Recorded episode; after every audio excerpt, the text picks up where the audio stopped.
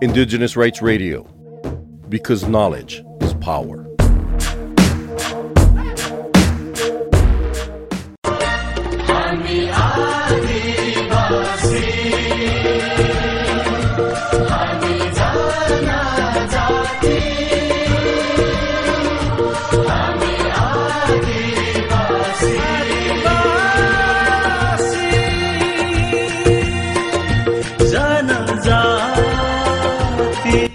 नमस्कार। रेडियो कार्यक्रम आदिवासी जनजाति सरकारमा तपाईँ तमाम श्रोता मित्रहरूमा हार्दिक स्वागत छ। म सुनिता लामाको। श्रोता यो कार्यक्रम कल्चरल सर्भाइभलको सहकार्यमा रेडियो जुगलले उत्पादन गरी प्रसारण गरेको हो।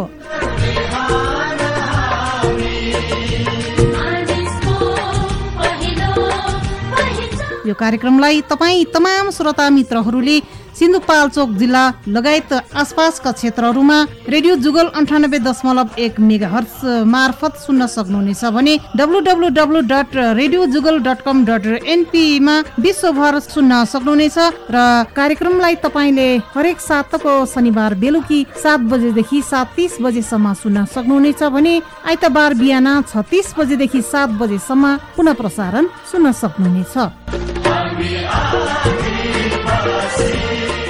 यो कार्यक्रममा हामीले विशेष गरेर आदिवासी जनजातिहरूको अधिकार प्रवर्धन गर्नका लागि स्थानीय सरकारको नीति तथा कार्यक्रम र आदिवासी जनजातिहरूको समस्या समाधानका लागि जातीय संस्थाहरूले के कस्ता पहल गर्नु पर्ला भन्ने विषयमा सम्बन्धित निकायको ध्यानकर्षण गराउने उद्देश्यका साथ प्रसारण गरेको हो। कार्यक्रममा हामी आदिवासी जनजातिहरूको आश्रित सम्बन्ध रहने जल जमिन जङ्गल जस्ता प्राकृतिक स्रोत साधनहरूको बारेमा पनि चर्चा गर्नेछौँ र जनजातिको मुद्दा सम्बन्धी विज्ञको विचार पनि सुन्ने गर्छौँ।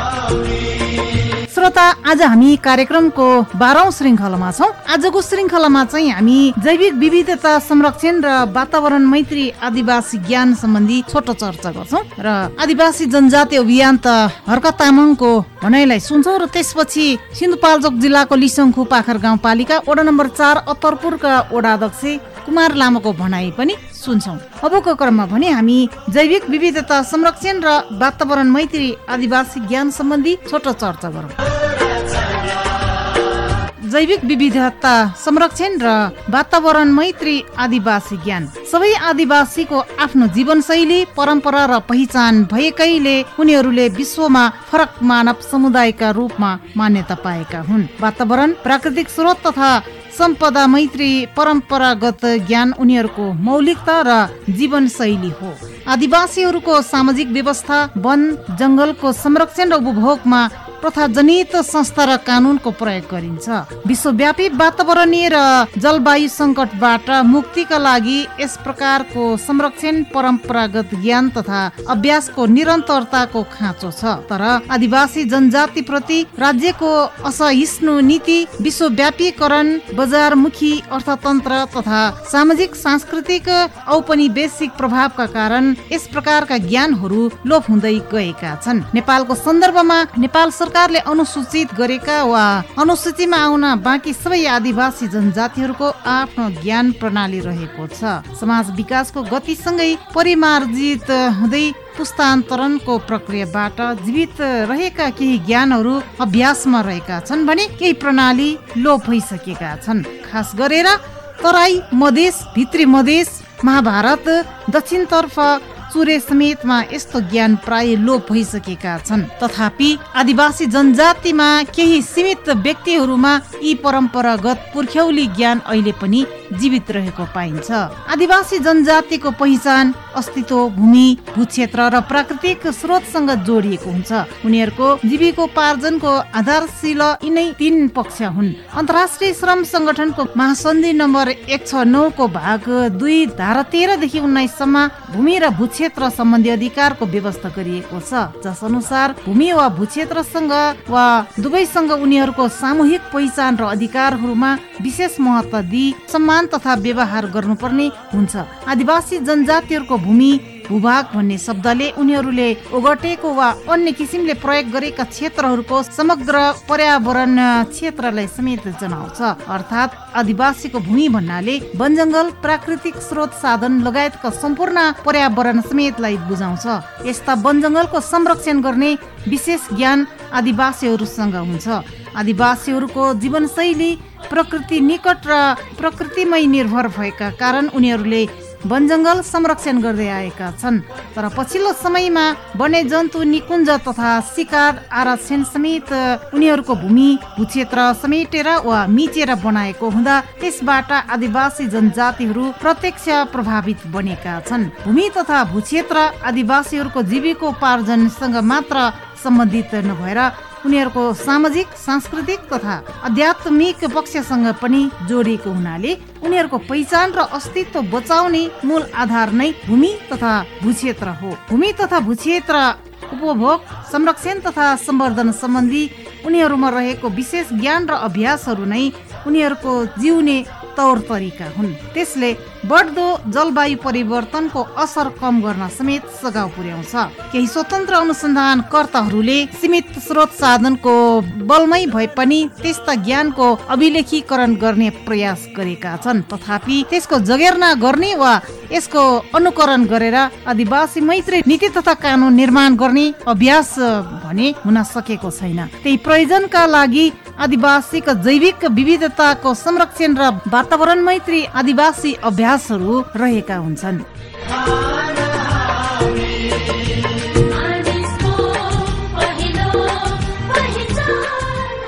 हजुर श्रोता जैविक विविधता संरक्षण र वातावरण मैत्री आदिवासी ज्ञान सम्बन्धी यो चर्चापछि अबको क्रममा भने हामी आदिवासी जनजाति अभियान त हर्क तामाङको छोटो भनाइ सुन्छौँ।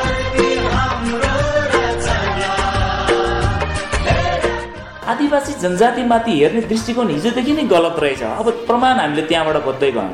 अब नेपाली भाषामा नेपाली भाषा चाहिँ राम्रो भाषा मानिन्छ सभ्य भाषा मानिन्छ। त्यो सभ्य भाषाको जननी भनेको चाहिँ शब्दकोश हो। शब्दकोशले कुन भाषा कुन शब्दको के अर्थ लगायो त्यही शब्दहरूको संयोजनबाट त भाषा बन्ने हो। अनि यो बृहत चाहिँ नेपाली बृहत शब्दकोशले चाहिँ आदिवासी जनजातिको परिभाषा कसरी लगाइदिएर छ भन्दाखेरि जनजाति भनेको चाहिँ जङ्गल फाँडेर खनी खोस्री खाने नागा कोचे कुसुन्डा जस्ता सभ्यता शिक्षामा पछि परेका र नजिकको परिवेशसँग पनि प्रभावित नभएको पछौडे जातिहरू चाहिँ आदिवासी चाहिँ जनजातिहरू हुन्। यस्तो खालको परिभाषा चाहिँ त्यो सभ्य भनिएको चाहिँ भाषा शब्दकोशमा चाहिँ यसरी गरेको रहेछ। यसरी हेर्दाखेरि हिजोको दिनमा जङ्गल नबसिकन गाउँ बस्ने को होला? त अरू सबै जङ्गलबाट त सुरुवात हो।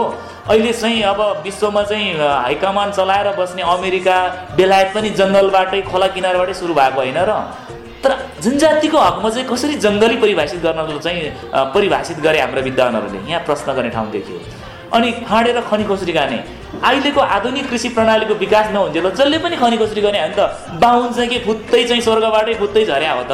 तर परिभाषाले के भने यिनीहरू त खनी कोसरी गर्ने जङ्गलमा बस्ने भन्ने खालको आयो अनि नागा कोचे कुसुन्डा हेर्नु न नागा कोचे कुसुन्डा आफैमा चाहिँ नाम होइन त्यो जस्ता भनेर चाहिँ चाहिँ उनीहरूको लागि चाहिँ अलिकति दोषारोपण। नागा भनेको कि आफैमा नराम्रो हो र कुसुन्डा भने नराम्रो हो र नाममा होइन र के राम्रो के नराम्रो भने ओ त्यो जस्ता भनेपछि के भयो त्यो समुदायले पनि अझ हेपिएर अझ थिचेर चाहिँ ती जस्ता सभ्यता शिक्षामा पछि नभए सभ्यतै नभएको भनेपछि एक खालले त पशु जस्तो भन्न खोज्यो नि त। सभ्यतै नभएको शिक्षै नभएको शिक्षा त पढ्ने अवसर भएन होला। सभ्यता त आफ्नो खालको जसको पनि छ नि छैन हो भन्न खोजेको कुरो त्यो होइन अनि अनि उहाँलाई गाली गर्नु पर्यो हर्क जस्तो भन्न पाइयो। भएन र। मिलेन नि त। हर्क बिग्रियो भने पनि उहाँ त बिग्रिएको छैन नि त। यो त त्यो हर्क हर्कमाथि झन् अर्को चाहिँ दोहोरो प्रहार भयो नि त त्यो त होइन? त्यसैले यसरी चाहिँ परिभाषित भएर छ र नजिकको परिवेशमा पनि प्रभावित नभयो पछौडे जाति। यसरी भनेपछि चाहिँ यो चाहिँ अनि यसले यो परिभाषाले चाहिँ जतिले पनि यो जसले शब्दकोश पढे नेपाली प्रिय शब्दकोश त्यो मान्छेले आफूलाई आदिवासी जनजाति भन्नै रुचाएन कि दिदी। हामी त जनजाति होइन रहेछौँ भने मैसँग धेरैले प्रश्न गरेँ धादिङमा गएको हेर्नु धादिङको चाहिँ एउटा यस्तो ठुलो मासमा सयजनाभन्दा बढीको मासमा हामी चाहिँ जनजाति नभनौँ भन्ने आवाज आयो। किन भन्दाखेरि यो कुरा त? त्यस्तो चाहिँ हाम्रो त्यस्तो तुच्छ हिसाबले त हामी जनजाति नभनौँ बरु हामी मूलवासी भनौँ भन्छ। अब यहाँ फेरि एक थरी साथीहरू मूलवासी मङ्गोल भनेर फेरि छ उहाँहरूको होइन? म ठिक बेठिक भन्दिनँ उहाँहरूको आफ्नो तर्क होला। मैले कुरा गर्छु अन्तर्राष्ट्रिय हिसाबले परिभाषित के भएको छ अन्तर्राष्ट्रिय हिसाबले मान्यता प्राप्त के छ त्यो बुँदा टेक्छु म होइन? भोलि कुन चिजले मान्यता प्राप्त गर्छ त्यो मैले भन्नु छैन होइन? त्यसमा अब त्यही परिभाषा मान्यता प्राप्त हुन्छ भने हामी त नीति नियम कानुनलाई मान्ने हो मानौँला। अनि त्यहाँ त होइन जनजाति नै नभनौँ जनजातिको त परिभाषा त चाहिँ खराब पो रहेछ यो त। कुसुन्डा चाहिँ नेचे कोचे जस्ता चाहिँ यो चाहिँ जङ्गली जङ्गली खालको सभ्यता शिक्षामा पछि परेको हामी त होइनौँ भने बल्ल बल्ल छलफल गर्दा उहाँले स्वीकार्नु भयो आफ्नै ठाउँमा। अनि यस्तो परिभाषा गर्ने मान्छे चाहिँ को थियो त यो देख्ने मान्छे भनेर हेर्दाखेरि नाम देख्नुभयो यी व्यक्तित्वहरू। उहाँहरू त एकदमै नेपालको चर्चित होइन अहिलेसम्म पनि सबैले श्रद्धा गर्ने व्यक्तित्वहरू हो। धेरैजना बितिसक्नु भएको छ सम्मानित व्यक्तित्वहरू केही अझै पनि जीवित हुनुहुन्छ। भनेपछि अनि यस्तो खालको ट्याग लगाएर मान्छेलाई कमजोर देखाउनको लागि चाहिँ होइन गलत परिभाषा। त्यसैले यस्ता चिजहरू चाहिँ सुरुदेखि नै हाम्रो राज्य सत्ताले हामीमाथि लादिएको रहेछ। सुरुदेखि नै हाम्रो यहाँका विद्वानहरूले त्यस्ता खालको गलत परिभाषा गरेको रहेछ र हामी पछि पऱ्यौँ भन्ने एउटा तथ्य मात्र टिप्न खोजेको। अब अलिकति जनसङ्ख्यामा हेर्ने हो भने अब हामी हाम्रो नेपालको जनसङ्ख्यामा हामी साढे एकाउन्न प्रतिशत महिला हो अहिले। करिब बाहन्न प्रतिशत छ। हाम्रो चाहिँ यो अठसट्ठीको जनगणना ल्याएको छु अठसट्ठी अठहत्तरको आइ नसकेको हुनाले मैले त्यो ल्याएको छु। हाम्रो यस्तो मुलुक जहाँ आधीभन्दा बढी आमा दिदीबहिनीहरू हुनुहुन्छ हामी आदिवासी जनजाति भन्दा फेरि आफ्नो मात्रै कुरा गर्दैन। जो पछाडि परेको छ त्यो सँगै अगाडि बढ्नुपर्छ। जो सङ्ख्याले अगाडि हो नि पछाडि परेको छ नि अझै पनि पछाडि हो नि महिलाहरूको सङ्ख्यालाई जति अब म त्यो थाङ्गामा आउँला त्यो हिसाबले भन्न खोजेको। अब हामी सँगै सँगै अगाडि कसरी बढ्ने सँगै सँगै एकले अर्कालाई सम्मान गर्दै कसरी जाने हामी त्यो चिजले चिन्तित छौँ। त्यसैले हाम्रो यति राम्रो नेपालभित्र हेरेको जनसङ्ख्या यो जनगणनालाई आधार मानेको मैले अस्तिको दिन मात्रै यो खोजी गरेको थिएँ यो। अब यहाँ विभिन्न के जनघनत्व कुन प्रदेशमा कति छ त भनेर एउटा तथ्याङ्क खोजेँ क्या मैले। अब अलि अब यहाँ सरकारका प्रमुखहरू अलिक बढी हुन् त तपाईँहरू नै हो। भनेपछि तपाईँहरूले त तथ्याङ्कबाट भन्नु पऱ्यो यो चाहिँ मुखले मात्रै भन्दा त मनको कुरा मात्रै हुन्छ। मेरो मनको कुरा ओकालेर त केही पनि हुइहाल्छ छैन।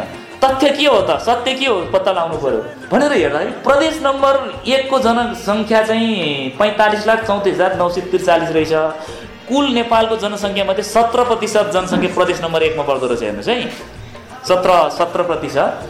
त्यो सत्र प्रतिशत जनसङ्ख्यालाई हन्ड्रेड पर्सेन्ट मान्दाखेरि त्यो पैँतालिस लाख जनसङ्ख्यामध्ये एक नम्बर प्रदेशमा एकतिस पोइन्ट एकानब्बे प्रतिशत चाहिँ आदिवासी जनजातिहरूको बसोबास छ त्यहाँ। झन्डै बत्तिस प्रतिशत छ।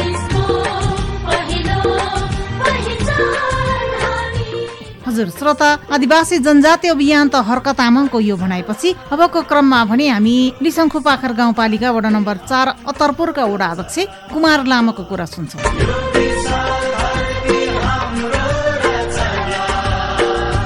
मूल राज्यको नेतृत्वबाट राज्यको परिभाषाभित्र र राज्यको क्षेत्र अधिकारभित्र नपरेको कुरा यथार्थ हो।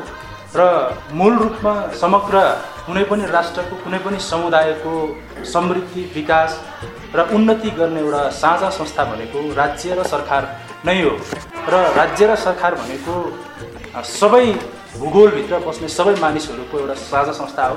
नेपालको सन्दर्भमा तर यति ठुलो जनसङ्ख्या ओगटेको आदिवासी जनजातिको आफ्नो राज्य बन्न सकेन त्यसको कारणले हामी पछि परेको कुरा यथार्थ हो त्यो कुरा हामीले अगाडि नै बुझ्न पाइसकेका छौँ त्यो हामीले मनन गरेको कुरा हो। र नेपाल राष्ट्रको सन्दर्भमा आदिवासी जनजातिको हक र अधिकारको निमित्त राज्यले यसको अपनत्वको निमित्त के के गर्यो भन्ने सन्दर्भ त हामीले व्यक्तिगत हिसाबले पनि को प्रधानमन्त्री पनि सरकारका प्रमुखहरूमा राज्यका विभिन्न निकायका प्रमुखहरूमा अथवा त्यसमा चाहिँ कुन कुन व्यक्तिहरू प्रवेश भयो र त्यसले के काम गर्यो भन्ने कुरा त एउटा छलफलको विषय भयो। तर आदिवासी जनजातिहरूको मूल नेतृत्व स्थापित गर्न र हक अधिकार स्थापित गर्नको निमित्त हुनुपर्ने मुख्य कुरा भनेकै नेपालको कानुन नेपालको संविधान र यसको विशेषतामा भर पर्छ र सोही अनुसार नेपालको आदिवासी जनजातिले आफ्नो हक र अधिकार स्थापित गर्न सक्ने हो र आदिवासी जनजातिको भोलिको भविष्य निर्धारित हुने हो। र मलाई लाग्छ विगत लामो समयदेखि नेपालको इतिहासमा आदिवासी जनजातिहरूले राज्य संरचनाबाट पछि पर्नु परेको छ। त्यो कसैको चाहिँ त्यतिखेरको शासकीय स्वरूप शासकको आफ्नो व्यक्तिगत चरित्र र नेपालको मूल कानुनको कारणले पनि भयो। तर पछिल्लो समय दुई हजार सडचालिस सालको संविधान र अन्तरिम संविधान हिजै दुई हजार बहत्तर सालको संविधान निर्माण भइसके पछाडि ठुलो सङ्ख्यामा नेपालको आदिवासी जनजाति दलित महिलाहरूको सहभागिता समानुपातिक हिसाबले सहभागितामूलक हुने कुराको ग्यारेन्टी भएको छ। यो नै वास्तवमा पछिल्लो नेपालको संविधान दुई हजार बहत्तर नै नेपालको आदिवासी जनजाति महिला पिछाडिको वर्ग र दलित समुदायको हक र अधिकार सुनिश्चित हुने र राज्यमा चाहिँ ठुलो हिस्सा स्थापित हुने एउटा ठुलो ऐतिहासिक परिवर्तन हो र उपलब्धि हो जस्तो मलाई लाग्छ।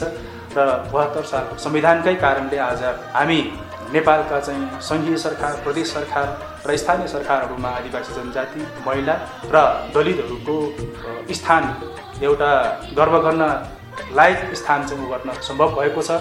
त्यसैले अझै पनि नेपालका चाहिँ मूल संविधान त बन्यो तर पनि अघि भने जस्तो नेपालको विभिन्न चाहिँ सरकारी निकायहरूमा सेना प्रहरी लोकसेवा आयोग कर्मचारी तन्त्र लगायतका क्षेत्रहरूमा स्वतन्त्र हिसाबले प्रतिस्पर्धा गर्न त पाउँछ।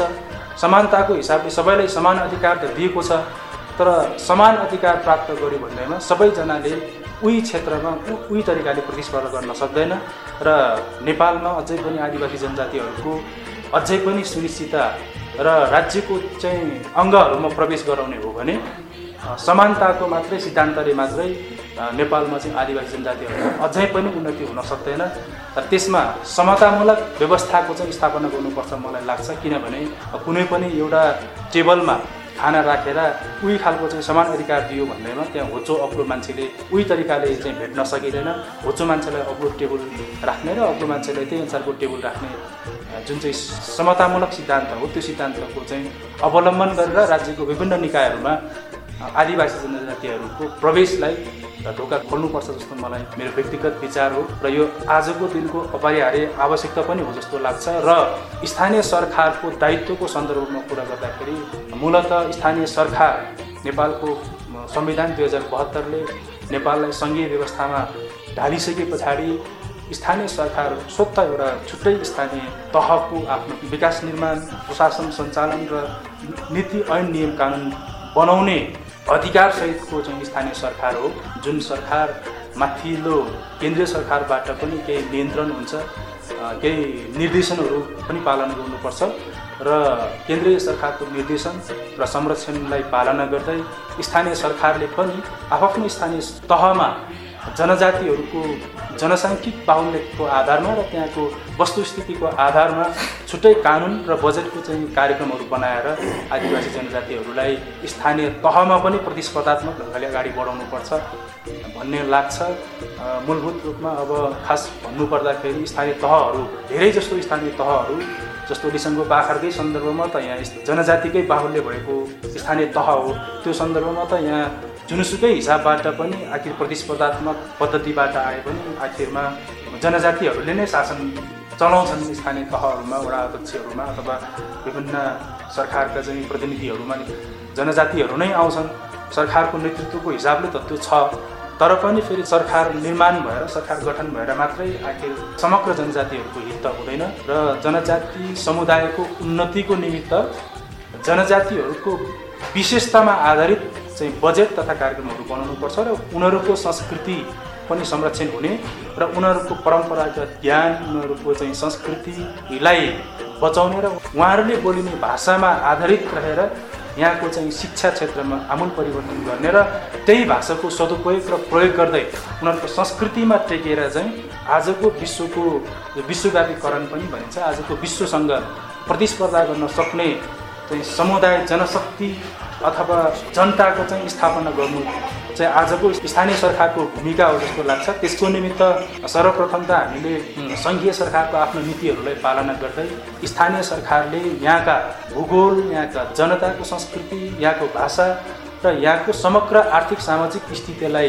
पकड्न सक्ने खालको चाहिँ शैक्षिक नीति र वार्षिक कार्यक्रम र त्यस्ता खालको अभियानहरू चलाउनुपर्छ र विकासका पूर्वाधारहरू पनि जनजातिहरूको बाहुल्य भएको क्षेत्रमा चाहिँ त्यही अनुकूलको चाहिँ संस्कृतिसँग सम्बन्धित विकास निर्माण गर्दै आदिवासी जनजातिहरूलाई चाहिँ स्थानीय सरकारबाटै राज्यको चाहिँ नेतृत्व र नेतृत्व सञ्चालन गर्न सक स्थानीय सरकारलाई चाहिँ एउटा प्र्याक्टिस गर्ने थलोको रूपमा अँगाल्दै भोलिको दिनमा प्रदेश हुँदै सम्म चाहिँ नेतृत्व प्रदान गर्न सक्ने आदिवासी जनजातिहरूको राजनीतिक हिसाबले स्थापित गर्नुपर्छ र अन्य जनताको स्तरबाट चाहिँ आदिवासी जनजातिको आफ्नो समग्र संस्कृतिहरूको समेत जगेर्न हुने खालले चाहिँ नीति कार्यक्रमहरू बनाउनु पर्दछ जस्तो लाग्छ र लिसुङ्गो पाखाको सन्दर्भमा अहिले मूल रूपमा आदिवासी जनजाति केन्द्रित कुनै विशेष नीतिहरू नबने तापनि समग्र कार्यक्रमहरू यहाँ विशेष बहुसङ्ख्यक आदिवासी जनजाति भएको कारणले सबै खालका कार्यक्रमहरू सबै खालका विकास निर्माणहरू र सबै खालका नीतिहरू चाहिँ जनजातिहरूकै हितमा हुने अनुकूलले बनाउने भएको हुँदाखेरि जनजातिहरूकै लागि भनेर विशेष खालको नीति छुट्टै नीति बनाउनु नसके तापनि सबै कार्यक्रम चाहिँ जनजातिहरूको नै हितमा छ जस्तो मलाई लाग्छ र आगामी दिनमा पनि यस्ता कार्यक्रमहरूले थप अझ जनजातिहरूको क्षेत्रमा जनजातिहरूलाई राज्यको नीतिले टिप्न नसकेको अवस्थाको सन्दर्भमा चाहिँ त्यस्ता कुराहरूमा पनि अबको राजनीतिक नेतृत्वले ध्यान दिनुपर्दछ र समग्रमा भन्नुपर्दाखेरि जनजातिहरूको आर्थिक स्थिति शैक्षिक स्थिति सामाजिक अवस्था र राजनीतिक क्षेत्रमा उहाँहरूको पहुँचलाई स्थापित गर्दै राजनीतिक क्षेत्रमा पुगेका आदिवासी जनजाति नेताहरूले सोही अनुरूपको चाहिँ समुदायको अघितको निमित्त बजेट नीति कार्यक्रम बनाउनु आवश्यक छ जस्तो लाग्छ र त्यस्ता खालका कार्यक्रमहरू सञ्चालन गर्यो भने समग्रमा यो अहिलेको सङ्घीय सरकार सङ्घीय सरकार प्रदेश सरकार र अहिले हाम्रा चाहिँ नेपालका मुख्य नेतृत्वकर्ताहरूले भने बमोजिम अहिलेको यो नेपालको संविधान लोकतान्त्रिक गणतान्त्रिक संविधान अहिले विश्वको एउटा नमुना संविधानको रूपमा हामीले मानेका छौँ। यही संविधानमा आधारित रहेर समग्र नेपालको नेपालभित्र रहेका विभिन्न आदिवासी जनजातिहरूको हकितको निमित्त कार्यक्रम गर्न सफल हुन्छ सम्भव छ भन्ने मलाई लाग्छ र अलिकति गम्भीर ढङ्गले नेतृत्वको चाहिँ ध्यान आदिवासी जनजातिसँग सम्बन्धित रहेर अथवा उहाँहरूको विशेषतासँग केन्द्रित रहेर काम गर्यो भने पक्कै पनि आदिवासी जनजातिहरूको हक सुनिश्चित छ र स्थानीय तहबाट छुट्टै कानुन बनाएर पनि यदि कार्यक्रम गर्नुपर्ने अवस्था आयो भने त्यो पनि सम्भव छ र अहिलेकै कानुनले पनि मूलत कार्यक्रमलाई फोकस गर्यो भने जनजातिहरूको एउटा राजनीतिक हिसाबले समग्र हिसाबले साझा फुलबारीको रूपमा स्थापित गर्न जनजातिहरूले पनि प्रतिस्पर्धा गर्न सक्ने नीति ऐन कानुन र देशको मूल कानुन चाहिँ छ भन्ने मलाई लाग्छ। यति भन्दै आगामी दिनमा अझै पनि नेपालको चाहिँ सङ्घीय सरकारका नीतिहरू प्रदेश सरकारका नीति र गाउँपालिका सरकारका नीति तथा कार्यक्रमहरू आदिवासी जनजातिहरूको हक हितको निमित्त हुनुपर्छ। किनभने कुनै पनि राज्य भनेको सबै जनसङ्ख्याको सबै जनसङ्ख्याको साझा संस्था भनेको राज्य अथवा सरकार हुन्छ र ती सरकारले ती राज्यले कुनै पनि जात केन्द्रित मात्रै हुने खालको चाहिँ नीति अवलम्बन गर्नु हुँदैन र त्यसो भयो भने मात्रै कुनै राज्य चाहे स्थानीय राज्य होस् अथवा प्रदेश राज्य होस् ती सबै राज्य चाहिँ साझा फुलबारी हुन्छ।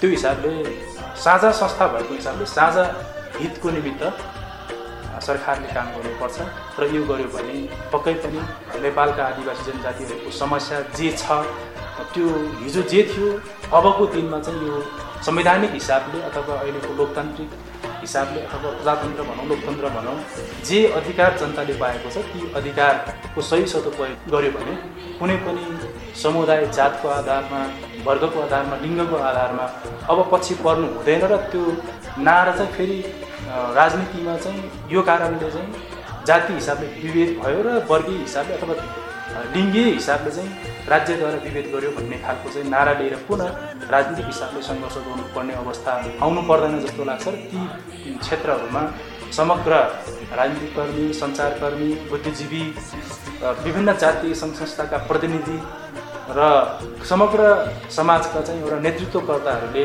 त्यो खालको भूमिका खेल्नुपर्छ भन्ने मेरो बुझाइ हो र त्यस सन्दर्भमा स्थानीय सरकारको तर्फबाट हामीहरूले पनि त्यो खालको भूमिका खेल्नु पर्दछ र खेलेको पनि छ। भोलिको दिनमा थप अझ सशक्त ढङ्गले अगाडि बढ्नुपर्छ होला जस्तो लाग्छ र त्यस कुरामा म आफू व्यक्तिगत हिसाबले एउटा राजनीतिक क्षेत्रमा भएको कारणले यो कुरामा चाहिँ म आफू प्रतिबद्धता छु र सबै नेतृत्वकर्ताहरूले त्यो क्षेत्रमा ध्यान दिनुपर्छ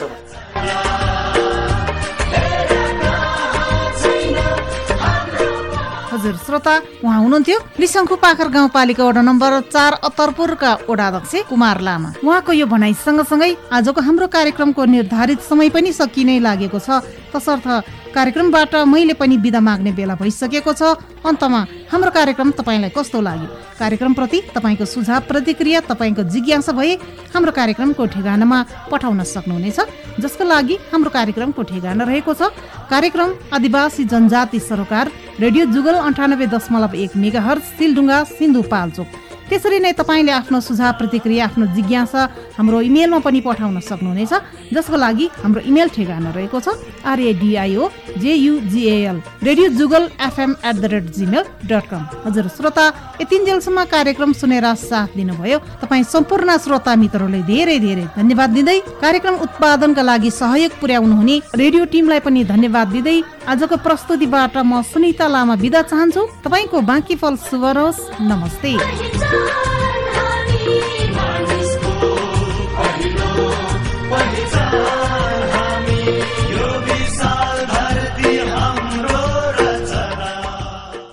For more on indigenous rights, visit cs.org/rights.